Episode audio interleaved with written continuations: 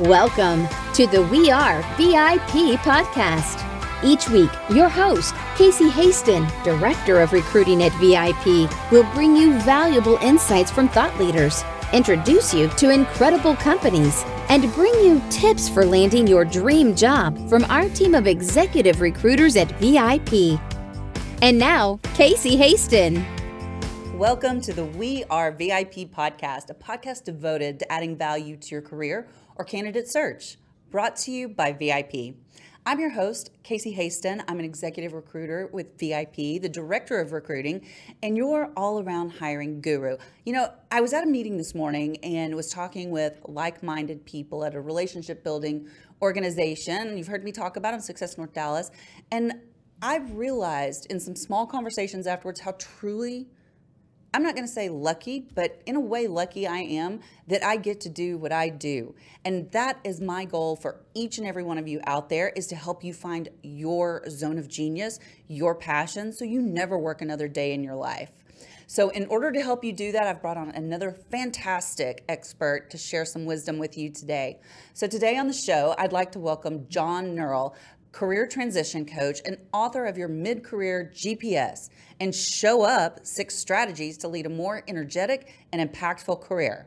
He helps people who are fearful of being stuck and teaches how to prepare, position, and promote. John's career started as a middle school teacher and eventually led to working at the office of the state superintendent of education in Washington, D.C., and for an education nonprofit. John enjoys helping people focus and take steps towards the goals important to them.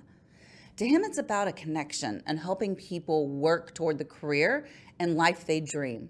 So, thanks for joining us today, John. Casey, it's my pleasure to be here with you today. Thank you so very much. I, I love your books because, you know, we've had conversations in the past, both on other podcasts, your podcast, and just just one-on-ones and you know your the, just the title of your book, your mid career GPS, speaks volumes to me. So before we dig into all of that, tell us about yourself and your career so far and what how did you get to where you wrote this book? Well, I was a kid growing up, Casey. I wanted to be a meteorologist. I wanted to be the person who sat on TV and gave you the weather and got it right about half of the time and had this wonderful TV career. And life didn't really turn out that way, but that's okay because I, I loved my career in education. And when I realized that I wanted to get out of teaching in the classroom, my mid career pivot, if you will, was actually going to work with teachers and adult learners and helping them be better instructional specialists. And so that's what really brought me to the District of Columbia, where I managed 21 instructional coaches across 13 middle schools.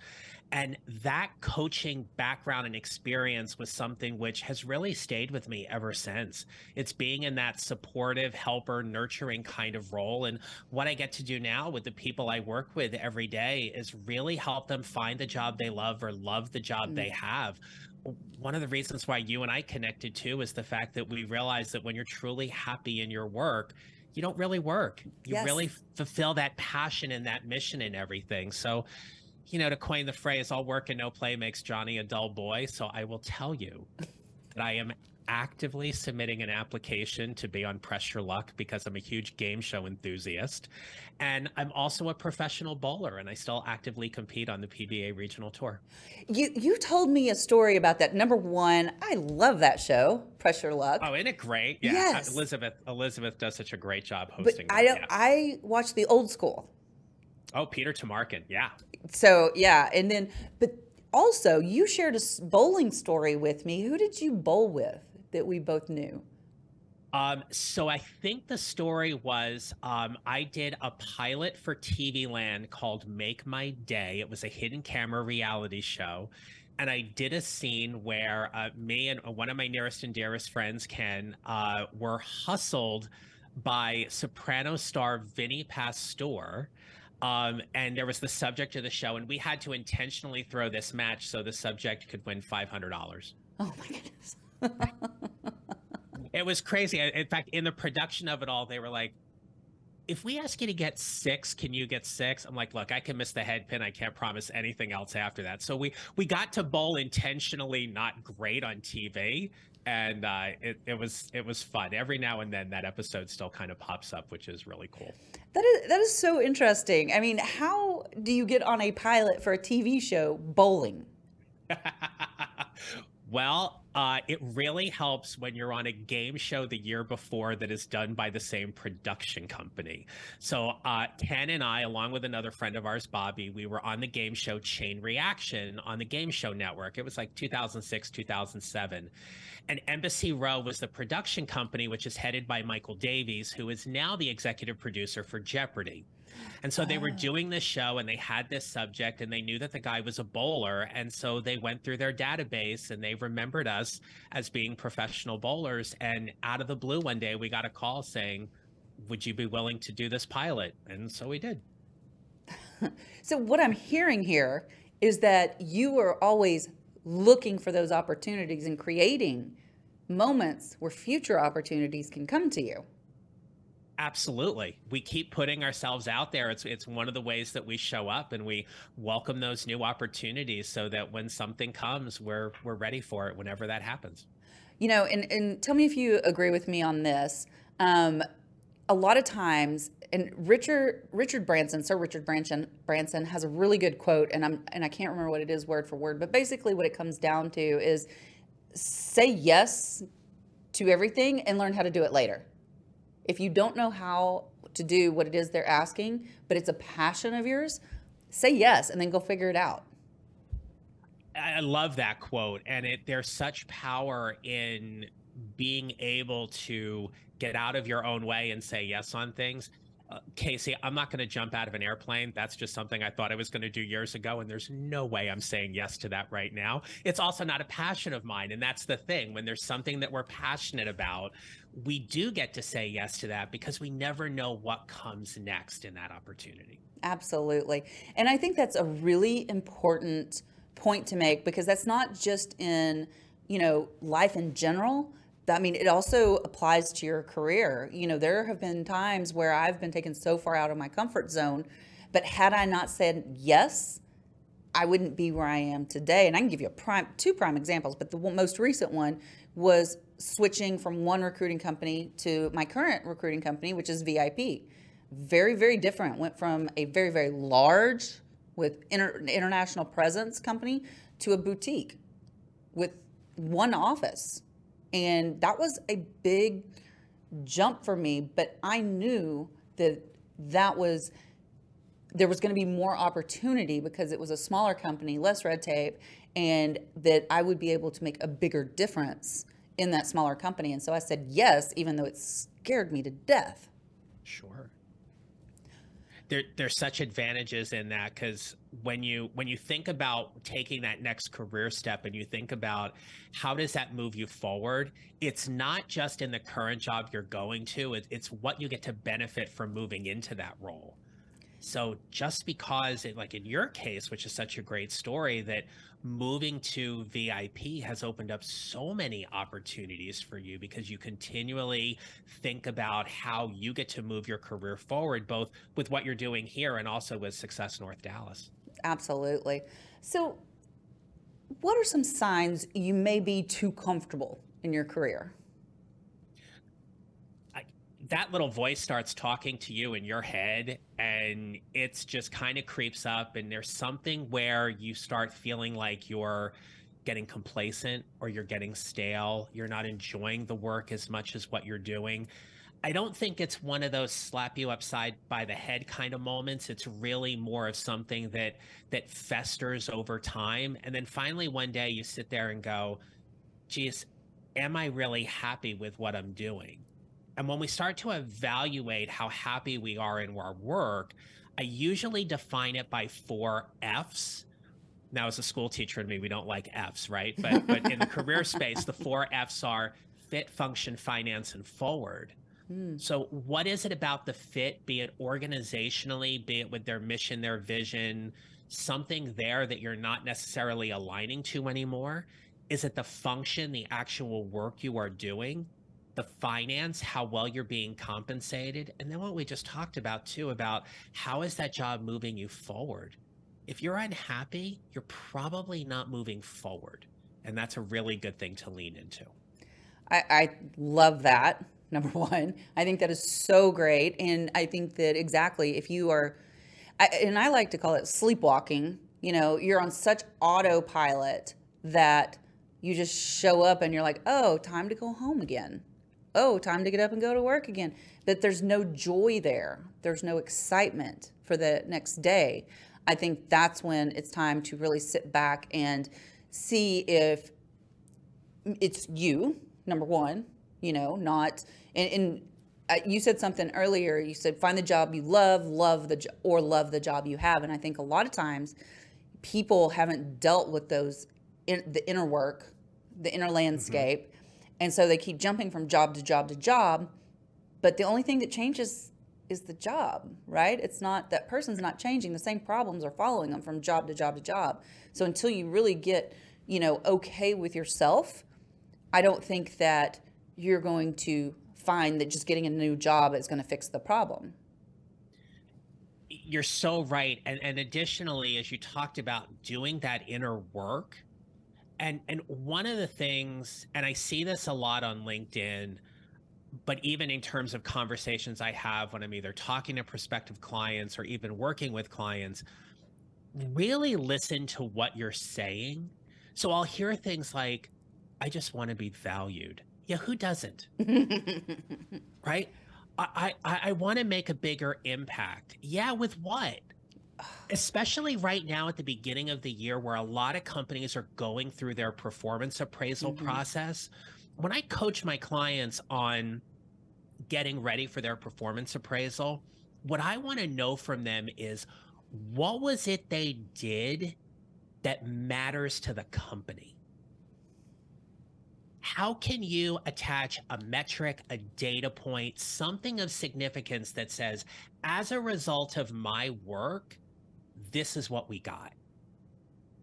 We need to start having better conversations with ourselves and with other people around the value we bring every day that we have a way to make it tangible and relatable and important. Because if we're not, then that's another thing that leads to the workplace uh, dissatisfaction or unhappiness. And it's also where your leadership probably is not going to go to bat for you. Oh, that's a really good point because, yeah, I, I think in having that leadership that does go to bat for you can make all the difference in the world.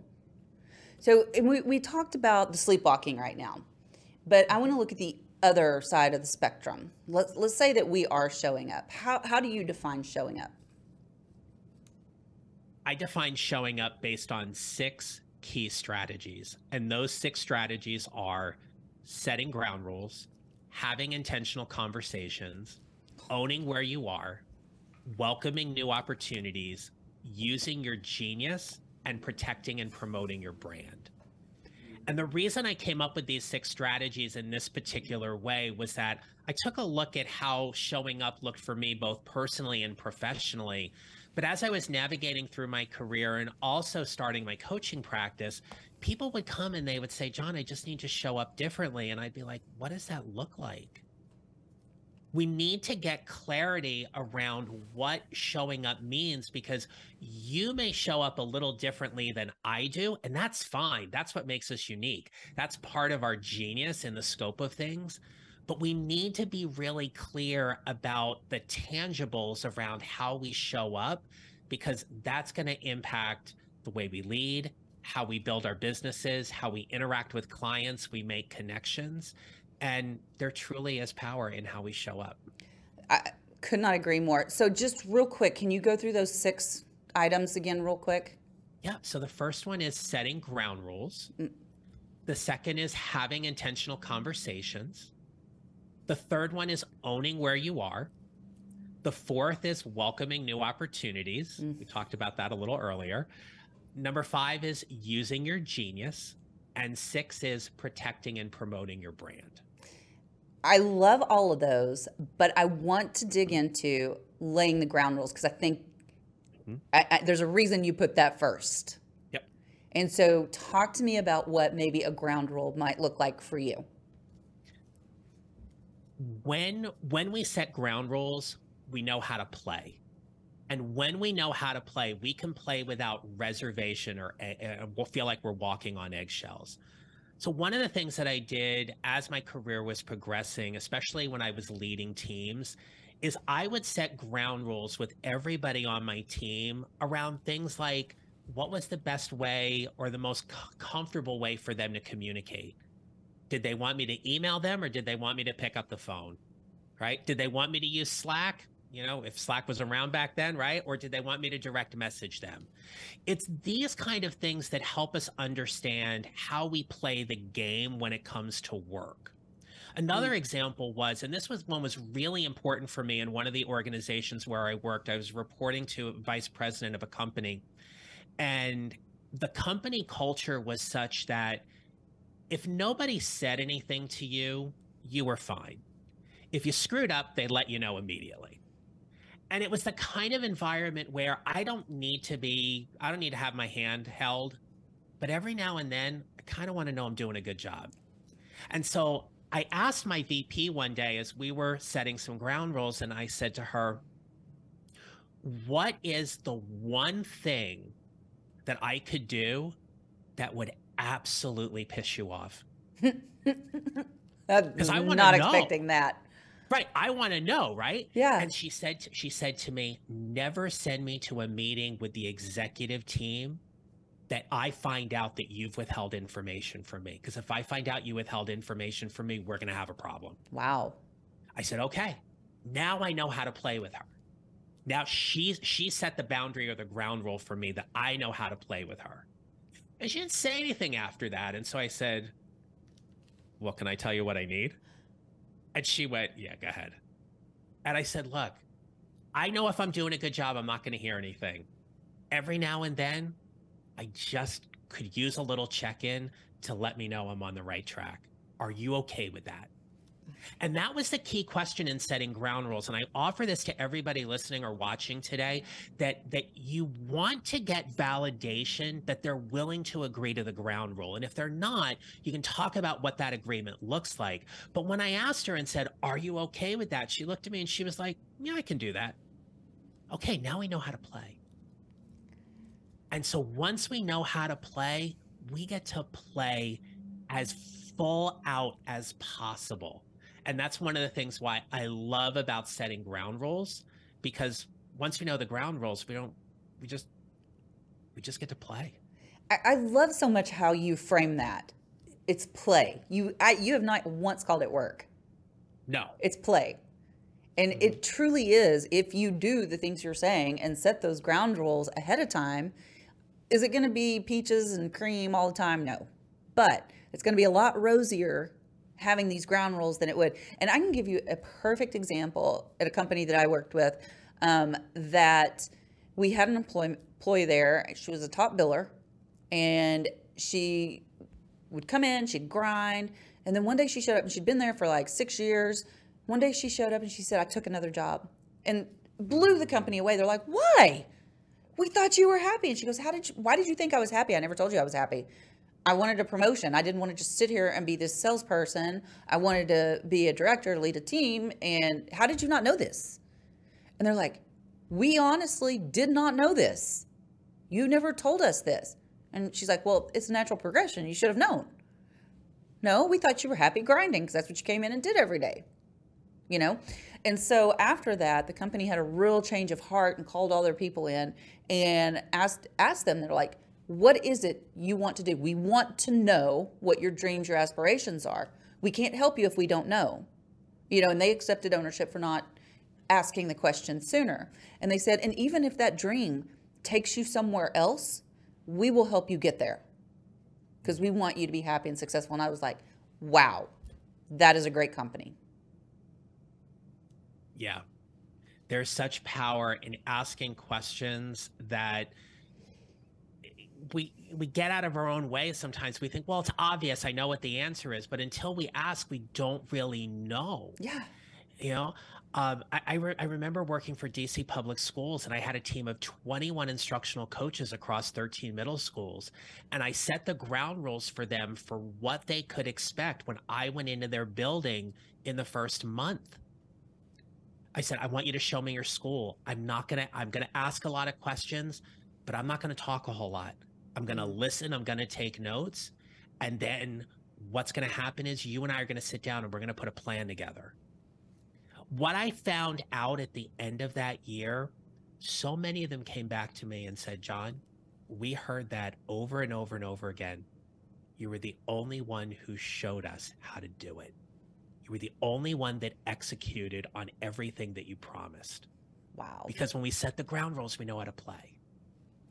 You know, and that just reminded me of one of our ground rules for Success North Dallas, one of our tenants to become a member. And our very first one, well, second one is honor your commitments. First one is to be a success yeah. in your own eyes.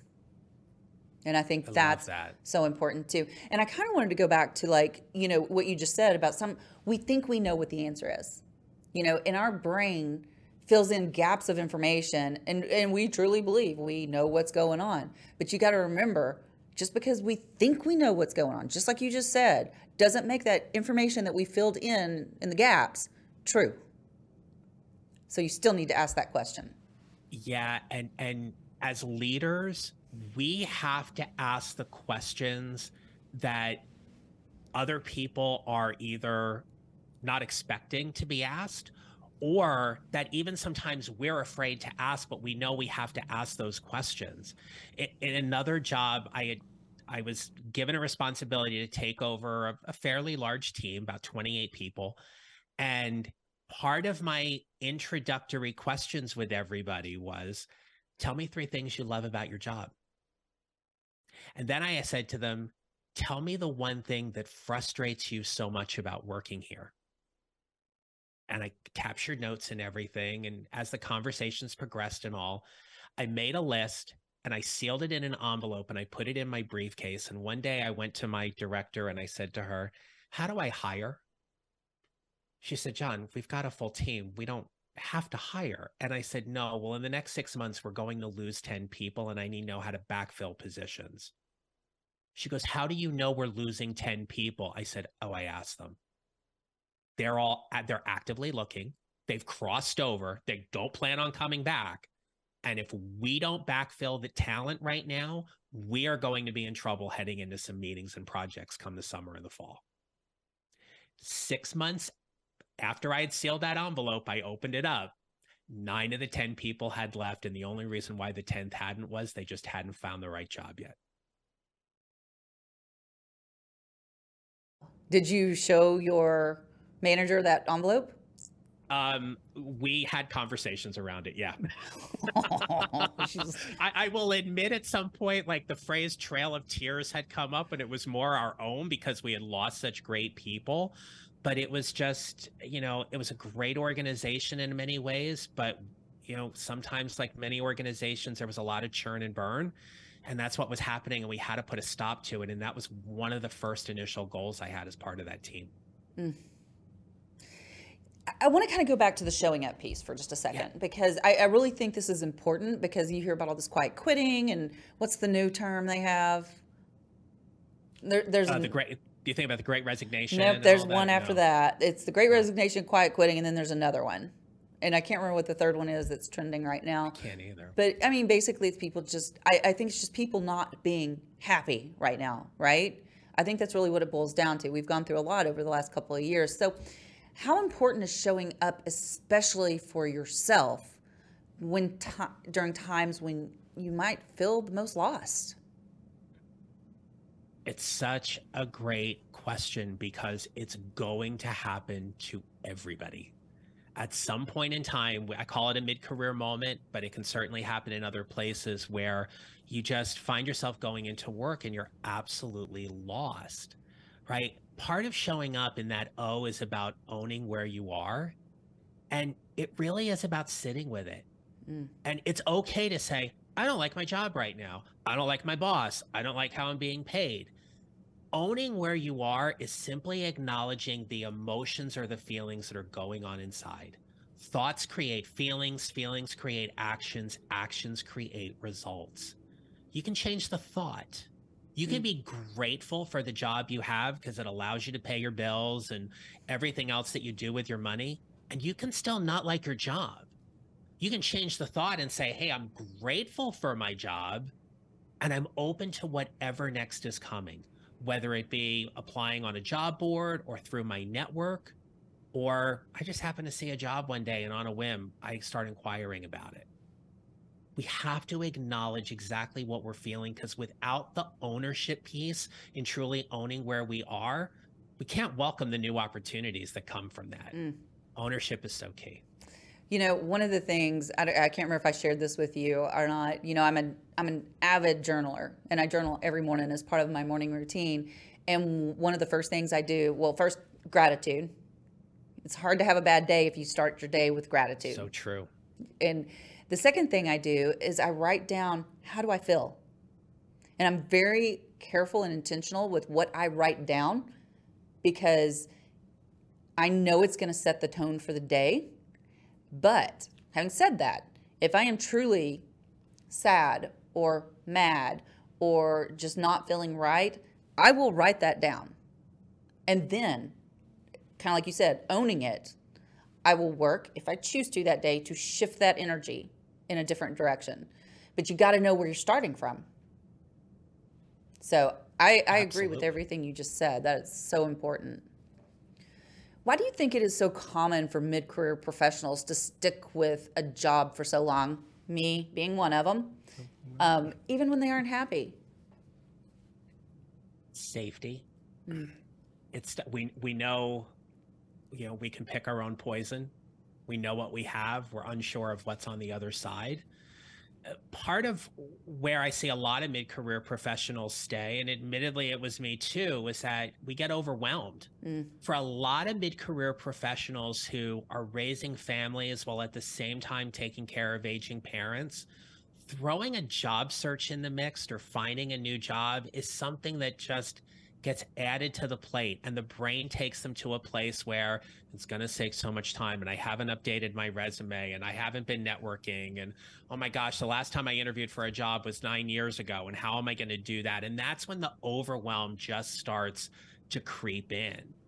Again own where you are and, and, part about building that GPS to whatever is next, be it finding the job you love or loving the job you have, is about systematically putting things in place that one step at a time ultimately starts eliminating not all of the overwhelm because we're human, but a good chunk of the overwhelm. Um, that you start seeing results. It could be something as simple as schedule an informational interview with somebody schedule a, a, a, virtual coffee with someone whom you haven't had a chance to connect with in a while and just connect. We know that through the power of networking. Absolutely. and being able to do that can just work wonders about starting to figure out how you create an exit strategy and build that runway out of there. Well, and I want to I want to go back to something that you said about the networking. You know, I haven't networked in 9 years no one should ever say.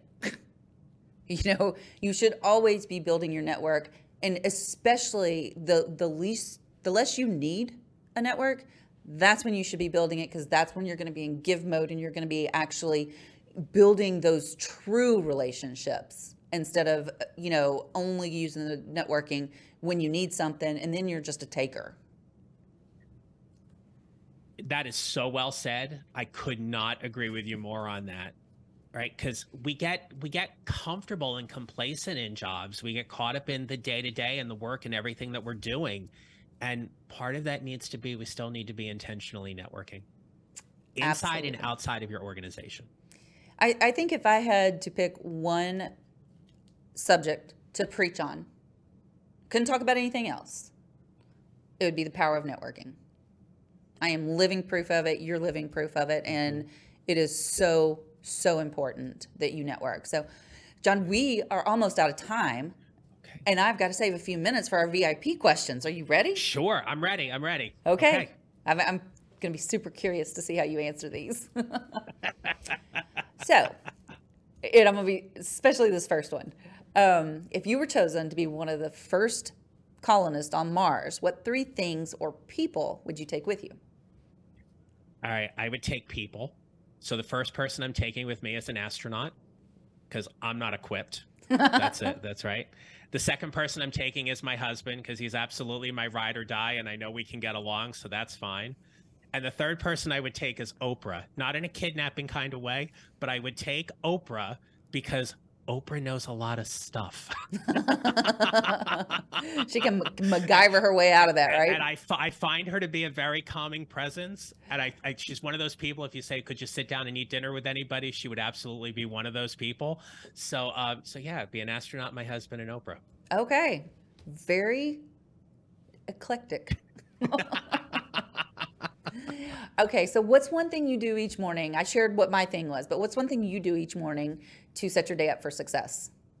Well, I'll tell you, after we have had some conversations, and I recently started working with a new coach, I incorporated journaling into my daily practice. Yay! So, uh, so yeah. So every morning, just like you know, I take time. What's my win? What am I grateful for? I write down some affirmations, and I so resonated when you talked about just how am I feeling today. I have mm. found it to be one of those things that really ground and center me. Um, the other thing that I do though is I plan my day the night before. So before I shut my computer down, I look at what my day is, and that really starts setting me up for gratitude about all of the the people and the connections I get to make the next day. Oh, that's beautiful. I have found, and everybody's different, that I do a preview at the beginning of the week for my week, but I can't look at work the night before, especially not like right before I go to bed, or I won't sleep because I'll just be chewing on it. So, but that's me. It doesn't yeah. work for everybody, right? Some people it gives them peace of mind. Me, it stresses me out. So, I do it in the morning. But but I already know what's coming up each day, right? Because I've already looked at it for the week. Um, okay, so my final question for you: If your life story was being summarized in a news article, what would the headline be? How we show up matters. Mic drop. Enough said. How do people find you? Uh, thank you so much for that. So people can find me on my website at johnneral.com. Certainly connect with me on LinkedIn. I'd love to hear that you listen to watch this podcast and we connect that way. And also you can find me with my podcast, the Mid Career GPS podcast. You can find it wherever you listen. And uh, and Casey, our conversation on my show will be dropping really soon. I was going to ask about that. I didn't think I'd that. seen it. So yeah, it's awesome. not out, it's not out yet. It'll be coming out next month, and uh, it's. It, I really appreciate our time together and and and uh, having a chance to flip the mic today. So thank you. Absolutely, that's what this podcast world is about, right? Absolutely. All it. right. Well, John, thank you so much for your time today. I've loved this conversation. I hope that we have many, many more. But for now, I just have one last thing to say to you. You are a VIP. I am honored thank you so very, very much. And thank you to you and your team for all your help. I really appreciate it. And that's a wrap for today. Join us next week here on the We Are VIP podcast. We'd love to know how we can help you be a VIP. To find out more, log on to wearevip.com.